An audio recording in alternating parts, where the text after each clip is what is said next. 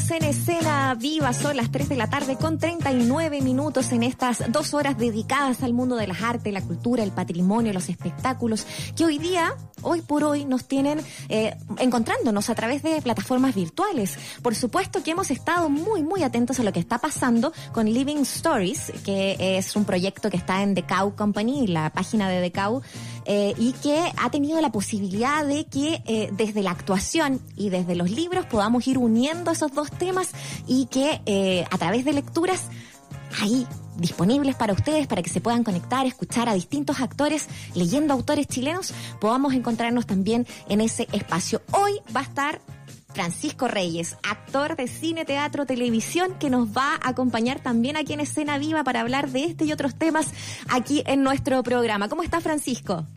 Hola, mucho gusto. Bueno, gusto de saludarlos, Mauricio y Muriel. Hola Francisco, ¿cómo estás? ¿Cómo, bien, cómo bien, te has tratado? aquí encerradísimo, pues. Eso, encerrado. Oye, yo siempre digo lo mismo porque en el fondo como que cuesta entrar en otros temas si uno no se pregunta lo más o menos evidente, como cómo ha sido para ti eh, desde lo doméstico, lo familiar y también desde lo laboral esto de estar obligado a un confinamiento sabiendo además, Pancho, que, que muchos colegas de, de oficio, ¿no? Lo han pasado bastante mal en, en esta situación, sumando además todo lo que significó también el, el, el- el problema de poder presentarse, por ejemplo, en época en que estábamos en pleno estallido social. ¿Cómo, cómo lo ves tú? Sí. Bueno, si hoy día en cualquier conversación hay que partir preguntando cómo hace, Claro. cómo está el otro, digamos, porque puede, puede estar enfermo ya, puede estar Ah, sí. con problemas con la familia, etcétera, etcétera. Entonces, es la pregunta de rigor. Hola, ¿cómo has estado? ¿Cómo estás? Y, bueno, y luego eh, yo estoy bien, mi familia también, por suerte, hasta ahora todo todo bien. Y, y sí, pues aquí eh, yo yo demoré como un par de semanas en, en recuperarme del shock de, de- del encierro y de la no pega. Mm. Porque, como tú dices, no solamente para los actores, los que estamos en el escenario, se, se nos acabó el trabajo, sino que para todo el mundo que está en torno a nosotros, digamos, Claro. que está lo- todos los técnicos, iluminadores, sonidistas, escenógrafos, etcétera, etcétera. Todo el mudo está eh, en este momento sufriendo estas consecuencias, bueno, y casi todo todo todo el país, todo el- toda la gente, diría yo. Entonces, nada, estamos en este encierro después de esas dos semanas yo empecé también a indagar formas a través de internet de cómo salir adelante. Y, y lo primero que hice fue un- una versión video de una obra de teatro que, que, que yo estaba circulando por algunos pueblitos. Y esa la voy a estrenar ahora el 3 de julio. Y, y bueno, y, estaba, y, y tuve la suerte de que Marco Albo me contactó para, de la Cow Company, me contactó para, para que hiciera esta lectura hoy día. Oye, Pancho, antes de entrar en ese tema, eh, en particular de esto que, que, nos, que nos convoca, sobre esta actividad de hoy, quería también preguntarte cómo mm, lo que tú estabas ya elaborando, reflexionando sobre lo que ha significado para el mundo del teatro, el mundo de la actuación, evidentemente para, para Chile entero, pero hablando de, de este oficio, de, esto, de esta pega. em, ¿Cómo has visto tú ese mundo? ¿Cómo has visto la reacción del gobierno? ¿Te ha parecido suficiente, insuficiente? ¿El Ministerio de la Cultura ha estado a la altura o no? Tú eres un hombre que tiene opini- opinión política también respecto de cómo se maneja políticamente la cultura, entonces quiero saber cómo lo ves tú. Bueno, mira, el mundo de la cultura, la cultura es un mundo que política, desde, desde la política de la institucionalidad en general ha estado sumamente abandonado. Mm. Desde, es bastante histórico eso, pero en particular en estos últimos años ha sido más difícil todavía. Ujú. Eh, el, el- el- todo el mundo que trabaja en torno a las artes y a la cultura en general, eh, no, nosotros no tenemos estatus de trabajador ¿sí? en ese sentido, a pesar de que todos somos trabajadores. Y, eh, y por lo tanto, todo lo, cualquier proyecto que haya institucional eh, de, co- como que nos tienda a favorecer no existe para nosotros, no podemos acceder a ello, excepto las platas Mm. concursables que tanto tanto salen. digamos. Y el Ministerio de la Cultura uf, ha estado tremendamente ausente. Ese es lo que pasa, que es un ministerio muy muy muy florero nomás, es un ministerio como casi de adorno, digamos, en que en que enorme, en que gran parte de, de- de la plata que se designa a cultura se la lleva en su administración Mm. y mm, bueno y, y- y no tiene poder alguno en realidad o sea no tampoco ha sido capaz en esta circunstancia de golpear la mesa en ningún momento digamos porque bueno hay muchos otros que están golpeando la mesa, pero uno, también podría golpearla, sea una mesa más chiquitita. Ha faltado muñeca para hablar pero sí, pero falta, falta liderazgo, falta convicción, sobre todo creo yo, y falta decisión política, digamos, pero que Está, bueno, la política en este momento está tremendamente enredada y confusa, digamos, desde el estallido social en adelante, con esta pandemia feroz que, que además ha sido pésimamente mal manejada por este gobierno. Entonces, eh, bueno, no sé, estamos en un, en un limbo muy complicado. Cierto, cierto, cierto. Y los temas eh, de cultura, claro, es lo que dices también, ¿no? Siempre quedan como relegados. Estamos conversando esta tarde con Francisco Reyes a propósito de, sus proyectos también, de sus reflexiones. Eh, y, me parece muy interesante quizás unir lo que estás hablando, lo, que estás eh, analizando también, Francisco, con lo que va a pasar hoy día a la noche, porque finalmente el tomar un autor chileno y el hacer una lectura, no solo habla por un lado de, de tener esta oportunidad de trabajo, ¿cierto? de poder hacer un espacio donde cobras una entrada y, se encuentran con una nueva experiencia finalmente desde los libros, la actuación, eh, sino que también de poner a un autor chileno ahí también para eh, eh, hacer un poco de crítica. Y son autores bastante contemporáneos. Jaime tiene eso también. Cuéntanos un poquito cómo fue esta invitación si lo escogiste, cómo, eh, mm. qué, era lo que te llamaba la atención también de, su cuento bestseller. Eh, en fin, cuéntanos un poquito mm. más acerca de esa experiencia. Eh, Para ir hilando, me parece a mí que, que, que, esa poca atención que se pone ¿no cierto? a las artes y la cultura en general es súper eh, er, er, errónea como, como, como actitud política, digamos, en el sentido que todos hemos visto que en estos tres meses que hemos tenido que estar en cautiverio, mucha la gente, otra gente lisianamente mm. no, no lo ha podido hacer, digamos, por, ganarse el pan y tiene que salir nomás a la calle.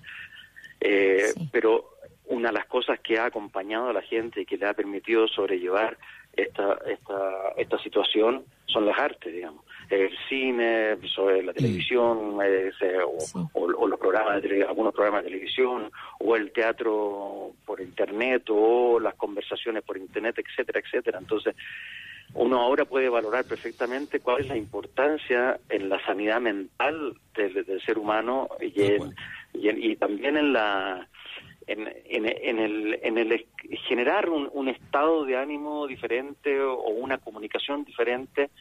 Bueno, las artes están en eso, entonces eh, en situaciones como las de hoy uno puede calibrar la importancia que tiene para una sociedad que las artes estén permanentemente presentes, estén vivas y estén activas, digamos. Entonces, bueno, hecho ese paréntesis, eh, me parece que, que, sí, porque este Crowd Company es, fue uno de los primeros, ¿no es cierto?, que empezaron a indagar sobre distintas formas de, estar en las plataformas de Internet y hacen eh, eh, teatro en vivo o, diálogo en vivo y, y ahora también estas lecturas. A mí me parece súper interesante que además se hayan eh, como preocupado de hacer autores chilenos, autores chilenos que unos más, unos menos leídos, muchas veces la gente no los conoce mucho. Yo en particular, a mí se me ofreció eh, Jaime Collier, yo confieso no lo había leído nunca. Y, y, cuando Marco me propone Jaime Collier, me propone tres textos de él, yo me empecé a meter en él, evidentemente, y leí varios de sus cuentos, y me pareció súper atractivo como, como escritor eh, contemporáneo eh, local. Y, y, esta obra en particular, que es Sailor, ¿no es cierto?, que es uno de los cuentos de su libro Los Monstruos, eh, me pareció que, que, que, rayaba mucho en la idiosincrasia chilena, ¿no? tipo personaje muy nuestro, ¿no es cierto?, mm. que viven mm. a, través del chiripazo y, de hacerse mucho en la vida que me parecían como, como elementos muy atractivos, digamos, de, un, eh, de, un, personaje. Entonces, nada, me metí en, en Collier, o sea, ya me hizo un bien en el sentido de que, de que me, introdujo otro escritor que yo no había leído nunca, como te digo, y... y bueno y me pone el desafío de ciertas lecturas que no es que no es que no es eh, la expertise de uno como actor ¿ah? mm. Leer Pero entretenido hacerlo. Muy entretenido, estoy bastante nervioso todavía así porque, porque bueno, estoy seguro, soy medio disléxico, entonces estoy seguro que se me van a pitear algunas palabras.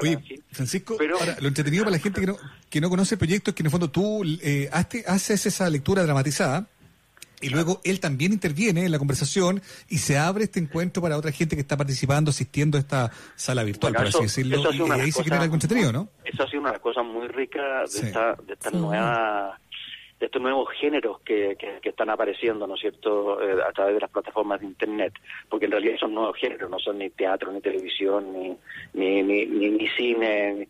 Entonces, eh, son nuevas formas que estamos descubriendo de alguna forma y que obviamente la técnica tiene va a ir, va a ir especializando y nosotros también con ella, digamos. Entonces, lo entretenido es que tanto en la obra de teatro que uno hace, por te cuento eso, bueno, pero en, en, en, esta lectura, claro, uno te, te presentan llegan todos los espectadores, ¿no es cierto? Cuando está todo el mundo listo, uno parte leyendo con, eh, con cierta intencionalidad, para, para, como, como si se lo leyera a un cabro chico, y, y, luego termina la lectura y hay un conversatorio en donde todo el mundo puede opinar sobre si le gustó, si le parece interesante, le hace preguntas al, al, al, al, escritor, eh, sobre todo, que es lo más interesante de este encuentro, digamos. Yo, yo en, esto, en este encuentro realmente me siento mucho más como una especie de, vehículo facilitador eh, de un contacto entre un escritor y el espectador. ¿Ah? Más que, o sea, mi trabajo aquí eh, eh, eh, es importante porque tiene que hacer pasar la obra, pero pero pero no no no, no soy yo el personaje aquí. El personaje aquí es digamos. Claro que sí. Oye, eso va a pasar hoy día a las 9 de la noche en la página de, Cow Company, que es decau.cl. Cow como vaca, ¿cierto? En inglés. C-O-W. C-O-W. Exacto. Oye, Francisco, y, eh, no puedo no hacer la relación porque eh, hace algunos días atrás salió el, eh, el tráiler de, de, La Jauría, esta serie en la que estás participando y que se va a estrenar también a través de Amazon Prime Video y que mm, de alguna manera nos habla también de otros monstruos, ¿no? Y otras idiosincrasias también que también están bastante incrustadas en nuestra sociedad y, que tiene que ver con este grupo inspirada en varias historias reales de, en torno a a, la violación eh, de, una muchacha. Eh, cuéntanos un poquito cómo, cómo eh, ahora ya quizás con una cierta distancia de, las grabaciones y con lo que se viene ya con, este estreno, em, ¿cómo ves ese, ese, ese horror y, esa idiosincrasia si es que la hemos podido ir tambaleando siquiera un poco durante esto, este tiempo? Sí, bueno, eso es, es bastante más críptico, ¿ah? es, es, lo, lo, que sucede ahí es como es como lo que sucede mm, con la juventud, te fijáis que siempre uno, con la juventud pequeña, digamos, a la pequeña juventud, no sé, los 17 años, 18 por ahí, te fijáis, en que, en que siempre tienen una, una forma de llevar la vida adelante, un pulso, ¿no es cierto?, como lo tuvimos nosotros cuando teníamos esa edad también, en que los mayores no tienen idea de, exactamente del mundo que, que, que, ellos construyen y en el mundo donde ellos funcionan, digamos. Entonces, en ese sentido, eh, eh, es bien interesante la serie porque todo parte con un juego, un juego de internet, ¿no es cierto?, de un grupo de cabros de un colegio bien puesto, digamos, un colegio cuico, y, y bueno, y se ponen a jugar y, y, este juego consistía en hacer pruebas y en esas pruebas evidentemente habían ciertas cuotas de sadismo, de machismo, mm. eh, de brutalidad, pero pero todavía siempre como en el, en el ámbito del juego, hasta hasta que eh, se lo gana, y se lo gana a partir de una cuestión que, que, es bien complicada hoy día también en la sociedad en general, pero en la juventud en particular, que es el individualismo y la soledad, en que, en que estas mismas plataformas, en que estas mismas internet o, o estas mismas formas de comunicarnos hoy día a través de la tecnología nos han no, nos van poniendo. En que uno cree que está conectado con todo el mundo pero estáis solo como estoy yo en este momento solo sentado en un rincón de mi casa hablando con ustedes estoy solo no estoy con ustedes y, después voy a estar con un no sé con una cantidad de espectadores escuchándome y viéndome leer pero también estoy solo frente a una pantalla y un puntito verde bueno. Y en esa soledad se generan eh, no es que se generen ahí, pero, pero, pero se pueden desencadenarse montones de, de, de, carencia y de secupatía, como, como todo, la, falta de autoestima, como como el bullying, como el, no sé, etcétera, etcétera, que se da a través de las redes hoy en día y que muchos chicos y chicas no no no no no, son capaces de, sobrellevar solos y, soportar. Entonces bueno un poco la, la, serie tiene que ver con eso ahí terminan hay una audio de violación eh, y, bueno y en fin y hay otros temas yo en la serie tengo una participación en los primeros capítulos soy el rector de ese colegio eh, un, un, cura rector de ese colegio que está que está vinculado a la a la adopción ilegal de, de guaguas, mm. digamos. Por, mm. ¿No es cierto? todas historias conocidas, digamos. ¿no? Mi historia, son todas historias que están fundadas en, casos reales. En lo real. ¿ah? Ahora, Francisco. En, hechos reales, pero, pero, pero tan ficcionados, evidentemente. Claro lo que encuentro interesante es lo que dices tú, ¿ah? que en el fondo, más allá del, incidente brutal en sí mismo, claro, pareciera que el foco está puesto en la alineación, digamos, que es lo que nos pasa a nosotros cuando, o le pasa a cierta gente cuando se altera la razón o los sentidos, ¿no? Yo, yo creo que eso es bien valioso de, la, de, lo que tú estás contando. Oye, que a poco tiempo yo te quiero, no puedo dejar de preguntarte, Pancho Reyes, eh, está hablando con Pancho Reyes sobre un montón de cosas que está haciendo. Eh, respecto a lo que hablábamos de la televisión, tú decías, claro, hay algunas cosas que han vuelto a la televisión. Bueno, bien sabemos lo que pasó con TVN, lo que está pasando con TVN. Yo no puedo dejar de preguntarte a ti, porque mucha gente te asocia a ti con muchas de las producciones que se vieron en, en Televisión Nacional durante todo el tiempo que tú estuviste allá. Em, y es preguntarte básicamente qué, qué, te parece a ti esto, esto último que se sabe de TVN, está arriendo, está puesta en venta del edificio para paliar deuda, está como un corolario, por así decirlo, de tantos años, de tantas malas decisiones. ¿Qué te provoca a ti desde lo personal, eh, desde lo profesional que, también? Que, una brutalidad lo que, lo que está pasando, lo que estamos dejando que pase también. Es cierto que hoy por hoy, si tú le preguntas a la gente hoy de Televisión Nacional, que la gente ya está como está como desentendida Televisión Nacional, como que mm. ya no, ya, ya le perdió ese, ese, ese afecto que tenían antes y ese enganche que había con Televisión Nacional, y que costó tanto construir desde la dictadura para adelante, digamos. Mm. Eh, ¿No es cierto? Porque entregamos un canal, porque nosotros recibimos un canal en ese sentido que, que, que era la voz parlante de, la, de una dictadura. Entonces, hacerlo un, eh, hacerlo un, eh, un canal eh, ameno y un canal cercano a la gente fue más difícil que, que el coronavirus de Mañalich, digamos, hacerlo a Mm. Entonces, em, bueno, y me parece brutal porque yo creo que de todas maneras un, un Estado tiene que darse un espacio, o sea, una herramienta de comunicación propia. De todas maneras, para proteger a la democracia, para poder seguir adelante con con, con, la concepción de lo que es un Estado, que es más allá que un partido político o que una marca registrada o lo que sea.